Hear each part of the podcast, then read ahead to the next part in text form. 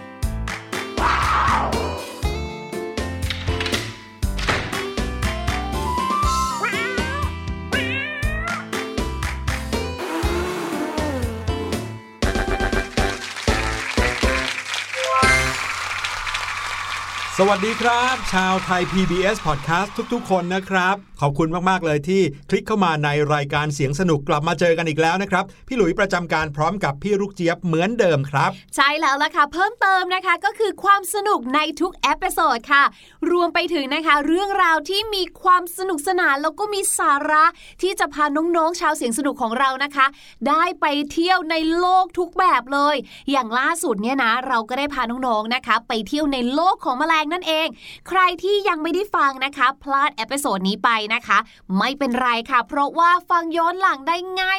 มาก ๆ เลย ไม่ว่าจะเป็นทางหน้าเว็บไซต์นะคะ หรือว่าจะเป็นทางหน้าแอปพลิเคชันค่ะ พี่หลุยและพี่ลูกเจี๊ยบนะครับจะมาพร้อมกับเรื่องราวสนุกๆโดยเฉพาะอย่างยิ่งวันนี้นะครับ เรื่องราวสนุกจริง ๆ แล้วก็มีประโยชน์ต่อสมองของทุกๆ คนด้วย เพราะว่าเราจะคุยเรื่องราวเกี่ยวกับสมองกันครับโอ้โหฟังดูแล้วฉลาดขึ้นมาเลยทีเดียวเชียวนะคะ พอพูดถึงสมองปุ๊บเนี่ยนะ พี่ลูกเจี๊ยบเนี่ยก็จะนึกถึงคำพูดแบบประมาณว่า ในหัวของเราน่ะ ไม่มีอะไรหรอก มีแต่ขี้เลื่อยเอ้ยหรือแบบแหมรอยหยักในสมองเนี่ยน้อยนะ จนพี่ลูกเจี๊ยบก็สงสัยว่า ในสมองเรามีรอยหยักจริง ๆ ใช่ไหมหรือว่าคือยังไง รูปของสมองที่พวกเราเคยเห็นกันเนี่ยค่ะก็มักจะเป็นก้อนๆเนาะใช่ที่บรรจุอยู่ในกะโหลกของเราเนี่ยค่ะแล้วก็จะมีลักษณะเส้แบนบเส้นเออเป็นรอยเส้นขดไปขดมาใช่จะว่าไปก็คล้ายๆลำไส้เหมือนกันนะว้ายแต่ว่ารอยขดไปขดมาเนี่ยแหละครับ ที่เขาเรียกว่ารอยหยักอืมแล้วหลาย ๆ คนเนี่ยพอได้ยินคำว่า สมองไม่มีรอยหยัก หรือว่าสมองมีรอยหยักน้อย เหมือนกับว่าเอ๊ะถ้าสมองรอยหยักเยอะแล้วจะฉลาดนั่นน่ะสิหรือว่า รอยอยากน้อยแล้วจะไม่ฉลาดเป็นอย่างนั้นจริงหรือเปล่า ถ้าอย่างนั้นเราใช้ปากกาวาดได้ไหมอุ๊ยบนหัวของเราคงเนี่ไม่ยดีมั้งครับพี่ลูกเจี๊ยบเอาล่ะเดี๋ยววันนี้เราจะมาคุยเรื่องรอยหยักของสมองกันครับแต่ว่าก่อนที่เราจะไปคุยเรื่องรอยหยักของสมอง เรามาเพิ่มรอยหยักของสมองกันก่อนครับ ด้วยการฟังเสียงปริศนาครับ แล้วก็ลองเดากันดูว่าเสียงปริศนาในวันนี้เป็นเสียงของอะไร บอกได้เลยว่าวันนี้ยากนิดนึงครับพี่ลูกเจี๊ยบโอ้โหต้องตั้งใจฟังดีๆ แล้วจะได้ยินเบาะแสที่จะทำให้ทายออกว่านี่คือเสียงของอะไร ลองไปฟังกันครับ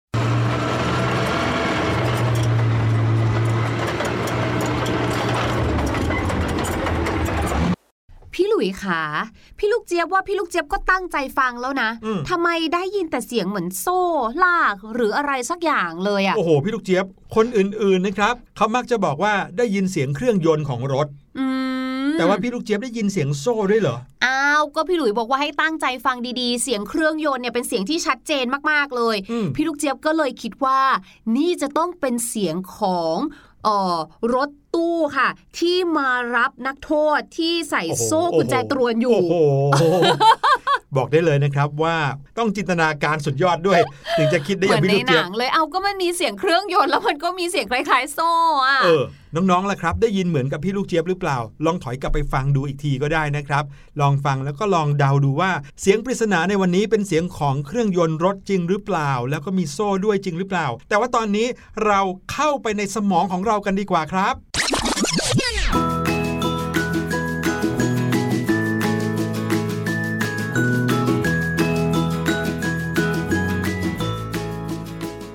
อย่างที่พวกเราคุยกันไว้เมื่อตอนต้นรายการนะครับน้องๆ ว่าถ้าเกิดว่าจินตนาการหรือว่ามองภาพสมองของมนุษย์เนี่ยก็จะเห็นก้อนก้อนหนึ่งนะครับที่มีขนาดไม่ใหญ่ไปกว่าหัวกะโหลกของเรา แน่นอนว่าใหญ่กว่านั้นไม่ได้อยู่แล้วนะครับ เพราะว่าสมองเราเนี่ยบรรจุอยู่ในหัวกะโหลกของเรา แล้วก้อนสมองเนี่ยก็ดูเหมือนจะเป็นก้อนนิ่มๆมีสีชมพูชมพูนะครับแล้วก็มีรอยหยักขดไปขดมาโอ้โหบรรยายละเอียดเกินไปหรือเปล่าเนี่ยนั่นนะสิคะพี่หลุยพี่ลูกเจี๊ยบเนี่ยพยายามจะนึกถึงช่วงเอ่อเดือนตุลาคมที่เป็นอืมมีวันฮาโลวีนครับเราก็อาจจะเห็นขนมหรือว่าเห็นเยลลี่ใช่ไหมเออทำเป็นรูปสมองใช่ใช่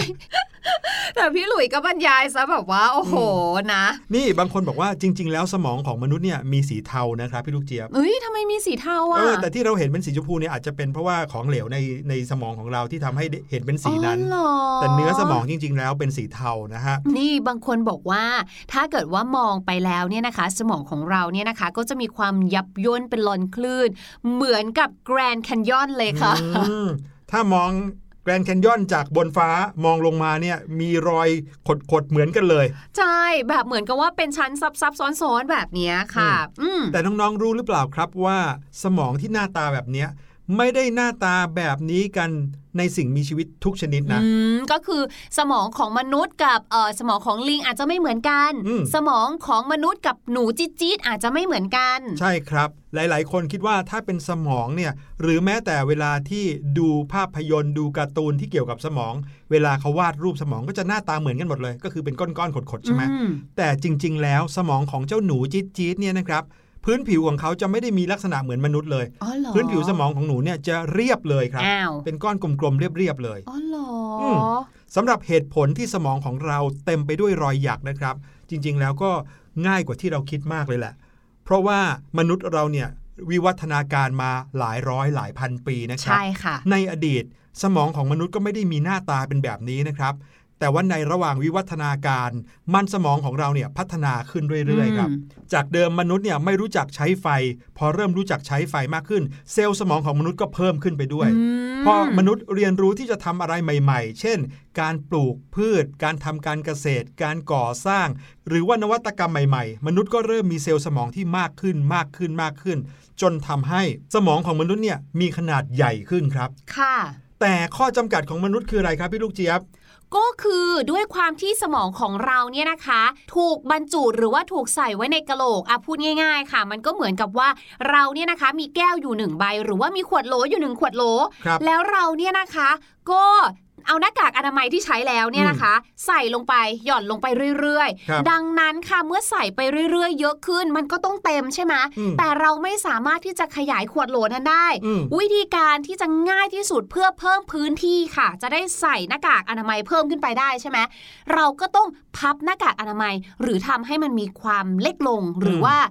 ชิ้นเล็กลง มีรอยหยักเอออมสมองของเราก็เลยทำตัวให้เป็นรอยหยัก จะได้พับได้แล้วขดก็ได้ อยู่ในกะโหลกศีรษะที่มีขนาดจำกัดนั่นเองครับอุ้ยอย่างนี้น่าสนใจว่า ถ้าสมมุติว่าเราเนี่ยนะคะ ลืมหรือว่า จากการที่เราเคยมี skill อะไรบางอย่าง แล้วมันหายไปอืมรอยหยักเหล่านั้นจะหายไปด้วยไหมอะอยากรู้จัง อันนี้ไม่น่านะ พี่ลูกเจี๊ยบเออเพราะว่าตอนนี้มนุษย์วิวัฒนาการมาถึงขนาดนี้แล้วไงอืมแต่ที่น่าสนใจก็คือว่าลองนึกดูสิครับว่า ถ้าเกิดว่ากระโหลกของมนุษย์เนี่ยไม่ได้จำกัดอยู่แค่นี้ค่ะแต่ถ้าเกิดว่าขนาดของสมองใหญ่แค่ไหนกระโหลกใหญ่ตามขอะยายตามกันไปคิดดูสิครับว่ามนุษย์เราทุกวันนี้อาจจะ ขนาดศีรษะหรือขนาดหัวเนี่ยใหญ่เท่าหมอนไปแล้วก็ได้ นั่นนะสิ นั่นทำให้คอของเราเนี่ยต้องรับน้ำหนักพอควรเลยนะคะ ใช่แล้วคทุรับกอย่างต้องแบบวิวัฒนาการตามกันไปด้วย ซึ่งเป็นเรื่องยากมากๆ และต้องใช่ใช้เวลามากๆเลย นี่แหละคือความมหัศจรรย์ของร่างกายมนุษย์นะครับ เชื่อไหมว่าปัจจุบันนี้นะ ขนาดของสมองมนุษย์มีขนาดใหญ่มากถึงขั้นที่เรียกได้ว่า ถ้านำสมองมากางออกนะ แบบเอารอยย่นรอยยับทั้งหลายเนี่ยออกหมดรเหอมืยอนยัว่าบออกรีหมดดมารีดให้ยาวไปเนี่ย จะพบว่าขนาดของสมองนะครับใหญ่กว่าขนาดของกะโหลกเราถึง 3 เท่าเลยทีเดียวครับ คราวนี้นะคะก็มาถึงอีกหนึ่งคำถามสำคัญค่ะ ที่เราคุยกันไว้ก่อนหน้านี้เนาะก็คือ แล้วรอยหยักในสมองเนี่ยนะหรือว่าจำนวนรอยหยักในสมองเนี่ยมันสามารถนำมาใช้วัดความฉลาดได้จริง ๆหรอ เพราะว่าเราเนี่ยนะมักจะได้ยินประโยคพวกแบบว่า โอ้ยเธอมันรอยหยักในสมองน้อย หรือว่านี่ไม่มีรอยหยักในสมองเลยเหรอจ๊ะจนสงสัยจริง ๆอะว่า สรุปแล้วมันใช้วัดได้จริง ๆ ใช่ไหมเนี่ย เชื่อไหมคะว่ามีการศึกษาวิจัยเรื่องนี้จริง ๆ ค่ะจนเขาค้นพบนะคะว่า การที่สมองเนี่ยมีรอยหยักเนี่ยก็คือเหมือนที่พี่หลุยบอกนั่นแหละก็คือเซลล์ประสาทเนี่ยค่ะมันเพิ่มจำนวนมากขึ้น ตามการเจริญเติบโตของตัวเราเอง สมองเนี่ยมันก็เลยเพิ่มพื้นที่ผิวตามไปด้วย เหมือนร่างกายเราอะเมื่อก่อนตัวเล็ก ๆ ใช่ไหมแล้วเราก็เติบโตขึ้นไงอืมเพราะฉะนั้นมันก็คือโตตามไปด้วยแต่สมองของเราเนี่ยนะคะมีข้อจำกัดก็คือว่า ไม่สามารถเพิ่มปริมาตรได้ พูดง่าย ๆ ก็คือเหมือนที่พี่หลุยบอกนั่นแหละค่ะว่ากะโหลกของเราเนี่ยนะคะ ที่เป็นภาชนะบรรจุสมองอยู่เนี่ยไม่สามารถที่จะขยายอะไรได้แล้วนะคะ สมองเนี่ยก็เลยเพิ่มพื้นที่ผิวใช่ไหมด้วยการสร้างรอยหยักอะค่ะ มันจะได้พับพับพับพับขึ้นมาได้เยอะเนาะไม่งั้นหัวคนเราก็คงจะระเบิดอย่างแน่นอนนะคะ คราวนี้ค่ะ ความฉลาดเนี่ยนะคะ มันเกี่ยวข้องอยู่ตรงนี้ค่ะ ก็คือ ความฉลาดเนี่ยมีความสัมพันธ์กับความหนาแน่น และจำนวนของจุดประสานประสาทมากกว่ารอยหยักในสมอง นั่นหมายความว่ารอยหยักในสมองเนี่ยไม่เกี่ยวกันนะคะ กับเรื่องความฉลาดหรือไม่ฉลาด แต่สิ่งที่เกี่ยว คือ จุดประสานประสาทหรือในภาษาอังกฤษนะคะ เราเรียกว่า synapse นั่นเองค่ะ ถามว่าคำยากๆอันนี้เนี่ยนะคะ จุดประสานประสาทคืออะไรค่ะ มันคือเวลาที่เส้นสมองของเราเนี่ยนะคะ หรือว่าเส้นประสาทของเราเนี่ยนะคะ มันเป็นเส้นเส้นเดียว แต่เวลาที่เราเข้าใจอะไรหรือเรียนรู้อะไรเพิ่มเติม มันจะมีความเชื่อมโยงกับเส้นอื่นๆ แล้วก็เหมือนเอามาแปะแปะแปะแปะแปะต่อๆกันไปเรื่อยๆ เหมือนการสร้างสะพานแบบนี้ค่ะ ราะฉะนั้นยิ่งสะพานเยอะเท่าไหร่เชื่อมต่อกันมากเท่าไหร่ยาวเท่าไหร่นะคะ ข้อมูลก็จะหลั่งไหลอยู่ในหัวเราเนี่ยได้เยอะแยะมากมาย ต่อเนื่องเชื่อมต่อข้ามไปตรงนู้นตรงนี้ตรงนั้นได้มากมายเลยค่ะ และเจ้าจุดประสานประสาทนี้นะครับ หรือว่าการส่งต่อข้อมูลทางการเรียนรู้เนี่ยจะเกิดขึ้นก็ต่อเมื่อเราได้เรียนรู้สิ่งใหม่ ๆ หรือว่าทำกิจกรรมใหม่ ๆทำอะไรที่ไม่เคยทำครับ ไม่ว่าจะเป็นเรื่องของการเรียนภาษา การเรียนกีฬา การออกกำลังกายหรือทำอะไรที่ไม่เคยทำใช่ ง่ายที่สุดเลยนะคะ พี่ลูกเจี๊ยบเคยได้ยินสมมุติว่าเราถนัดขวาใช่ไหมครับเราแปรงฟันด้วยการจับแปรงสีฟันมือขวาลองค่ะ เปลี่ยนไปใช้มือซ้ายดูครับแบบเนี้ยผมเชื่อไหมว่าก็สามารถที่จะสร้างสะพานตรงนี้หรือว่าเซนแนปได้แล้วนะ ใช่แล้วครับ หรือแม้แต่เกมสนุกๆ ที่เราเล่นกันง่ายๆ ฝึกสมองนะครับ อย่างเกมซูโดคุอย่างเงี้ย ก็เป็นสิ่งที่ฝึกสมองคำว่าฝึกสมองเนี่ยคือการสร้างสารสื่อประสาทตรงนี้แหละ ใช่ทำให้สมองเราทำงานเล็ก ๆ น้อย ๆ อยู่ตลอดเวลาถูกต้องค่ะ เดี๋ยวนี้บนหน้าเว็บเนี่ยก็มีกิจกรรมหลายอย่างเลยนะคะ สามารถที่จะแบบลองไปพิมพ์หาได้เลยค่ะ ว่าแบบกิจกรรมฝึกสมองมีให้เลือกตามแบบที่ชอบเลยค่ะ อืมจะว่าไปแล้วเนี่ยนะครับ กิจกรรมที่เขาบอกว่าเป็นกิจกรรมฝึกสมองเนี่ย เรียกได้ว่าตรงตามความหมายจริง ๆ นะครับค่ะเพราะเป็นการฝึกความแข็งแรงให้กับสมองของเราจริงอืมๆเมื่อสมองเราได้ฝึกอยู่ตลอดเวลาแล้ว สมองของเราก็จะทำงานต่อเนื่อง ใช่ แล้วก็ทำให้เรารู้คิดทำสิ่งใหม่ ๆ ได้ง่ายขึ้น นี่แหละครับที่เรียกว่าความฉลาดครับ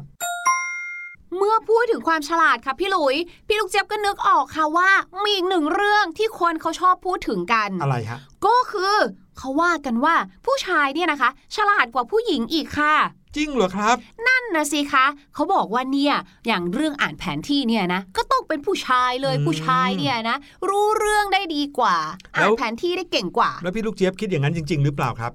พี่ลูกเจี๊ยบว่าเรื่องความฉลาดเนี่ยไม่น่าจะเกี่ยวข้องกับเพศนะคะ เพราะว่าเราก็เห็นอยู่ว่าสมมุตินะ ในบางเรื่องที่เรามองว่าเผินๆแล้วเนี่ยน่าจะเป็นเรื่องของผู้หญิง ผู้ชายหลายคนก็ทำได้ดีอืมหรือเรื่องบางเรื่องนะคะ ที่ควรจะเป็นเรื่องของผู้ชาย ผู้หญิงเนี่ยไม่น่าจะเก่งได้ครับเพราะอาจจะต้องเป็นเรื่องที่ใช้ความอดทน ความแข็งแกร่งของร่างกาย ผู้หญิงหลายคนก็ทำได้เหมือนผู้ชายเลยอืม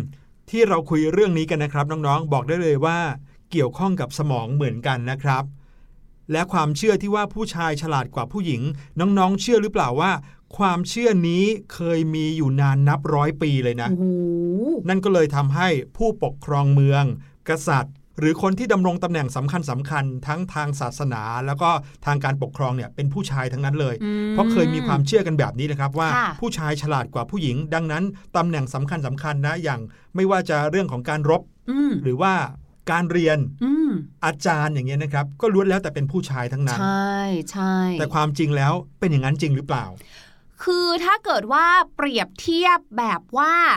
เป็นปริมาตรนะคะ หรือว่าขนาดอะโดยส่วนมากแล้วค่ะ สมองของผู้ชายเนี่ยโดยเฉลี่ยนะคะ จะมีขนาดใหญ่กว่าสมองของผู้หญิงถึง 10%ครับแต่อย่างที่บอกค่ะว่าขนาดของสมองหรือรอยหยักเนี่ยไม่ได้มีส่วนเกี่ยวข้องอะไรกับความฉลาด ด้วยความที่โดยปกติแล้วอะเนาะผู้ชายก็ตัวใหญ่กว่าผู้หญิงอยู่แล้วอะอืมนั่นก็เลยทำให้เหมือนแบบอะมือเขาก็ต้องใหญ่กว่าถูกไหมคะครับเขาก็เลยจะถือของได้เยอะกว่า เช่นเดียวกันค่ะ เมื่อโดยเฉลี่ยแล้วผู้ชายมีขนาดร่างกายที่ใหญ่กว่าผู้หญิง สมองของเขาเนี่ยก็เลยมีขนาดใหญ่กว่าผู้หญิงถึง 10%นั่นเองค่ะ ครับผมแต่ว่าในขณะที่สมองของผู้ชายมีขนาดใหญ่กว่า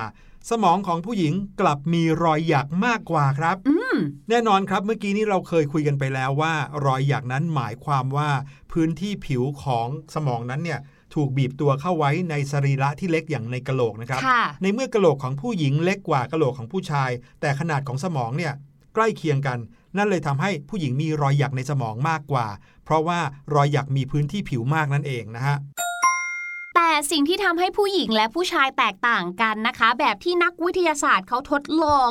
ดูจริง ๆ เลยเนี่ยนะคะ ก็คือเรื่องของสมองซีกซ้าย แล้วก็สมองซีกขวาต่างหากล่ะคะยังไงฮะนักวิทยาศาสตร์นะคะเขาเนี่ยบอกว่าผู้ชายเนี่ยมีจุดเชื่อมต่อของสัญญาณประสาทในสมองแต่ละซีกเนี่ยมากกว่าในสมองของผู้หญิงค่ะ ในขณะที่ผู้หญิงเนี่ยนะคะ มีการเชื่อมต่อระหว่างซีกสมองมากกว่าค่ะดังนั้นเนี่ยนะฮะเราก็เลยพอจะสรุปได้คร่าวๆนะครับว่าไม่ใช่ว่าผู้ชายฉลาดกว่าผู้หญิงหรอกนะครับ แต่ว่าหลายๆ วัฒนธรรม หลาย ๆ ความเชื่อตั้งแต่อดีตนับร้อยนับพันปีเนี่ยทำให้ผู้ชายอยู่ในบทบาทที่รับผิดชอบอะไรต่างๆ มากกว่าผู้หญิงมาเยอะเลย ลองนึกถึงการดูแลหมู่บ้านกันของคนในยุคดึกดำบรรพ์ก็ได้นะครับ ผู้ชายจะมีหน้าที่ออกไปล่าสัตว์ ออกไปหาอาหาร ในขณะที่ผู้หญิงดูแลเรื่องราวต่างๆ ภายในบ้าน ภายในพื้นที่จำกัด ดังนั้นนะครับ ก็เลยกลายเป็นสิ่งที่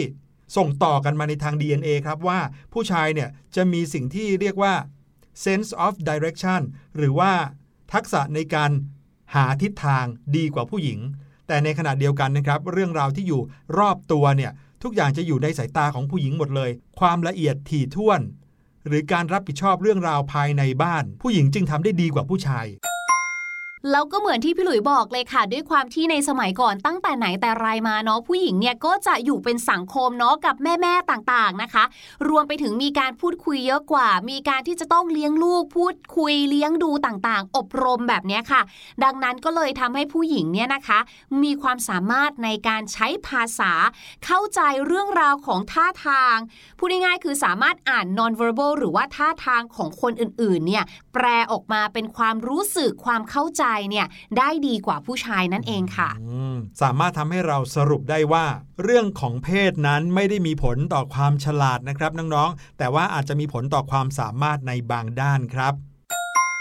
ถ้าอย่างนั้นสิ่งที่มีผลต่อความฉลาดคืออะไรล่ะนักวิทยาศาสตร์ได้มีการทดลองเรื่องนี้มานับครั้งไม่ถ้วนแล้วนะครับ ได้ข้อสรุปคร่าวๆ ความฉลาดนั้นขึ้นอยู่กับสภาพแวดล้อมที่คนคนนั้นเติบโตขึ้นมาครับ ถ้าสภาพแวดล้อมทำให้คนคนนั้นได้มีโอกาสฝึกการใช้สมอง ฝึกการแก้ปัญหา ฝึกการทำสิ่งใหม่ ๆ มากเท่าไหร่ คนคนนั้นก็จะมีความฉลาดมากเท่านั้นครับใช่แล้วค่ะ นั่นก็เลยทำให้พี่หลุยและพี่ลูกเจี๊ยบนะคะ อยากจะสนับสนุนให้น้องๆเนี่ยนะคะ ได้ลองทำอะไรใหม่ ๆ รวมไปถึงได้ลองเล่นเกมต่างๆ นั่นเองค่ะ อย่างเสียงปริศนาของเราก็ยังเป็นอีกหนึ่งวิธีนะคะ ที่จะช่วยให้น้องๆเนี่ยได้ฝึก หรือว่าได้บริหารสมองของเราอีกด้วยค่ะ แต่ว่าตอนนี้ให้น้องๆไปฟังเพลงกันก่อนดีกว่าครับ เดี๋ยวเรากลับมาพร้อมกับความสามารถทางด้านภาษาของพี่ลูกเจี๊ยบ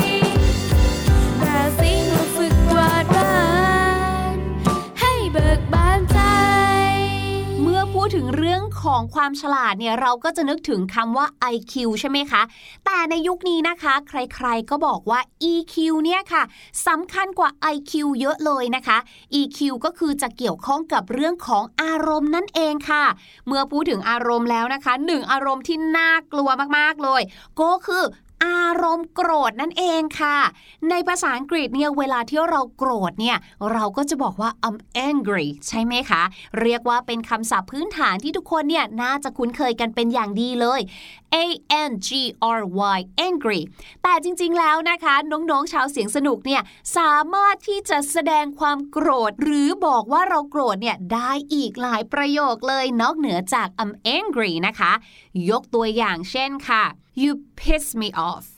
you piss me off นะคะ piss someone off นะคะ p i double s piss นะคะ แล้วก็เอ่อทำให้ใครโกรธ เช่นทำให้เราโกรธใช่ไหมพี่ลูกเจี๊ยบก็จะใช้ว่า me นะคะ off ก็คือ o double f off นะคะ you piss me off หรือ you are pissing me off ก็คือ นี่พี่หลุย พี่หลุยเนี่ยกำลังจะทำให้พี่ลูกเจี๊ยบอารมณ์เสียกำลังจะทำให้พี่ลูกเจี๊ยบโกรธแล้วนะ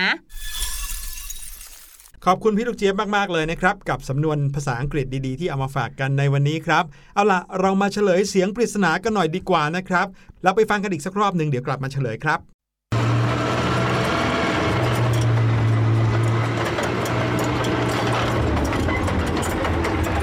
ใครที่ตอบว่านี่คือเสียงของรถตีนตะขาบนะครับ ก็ถูกต้องเลย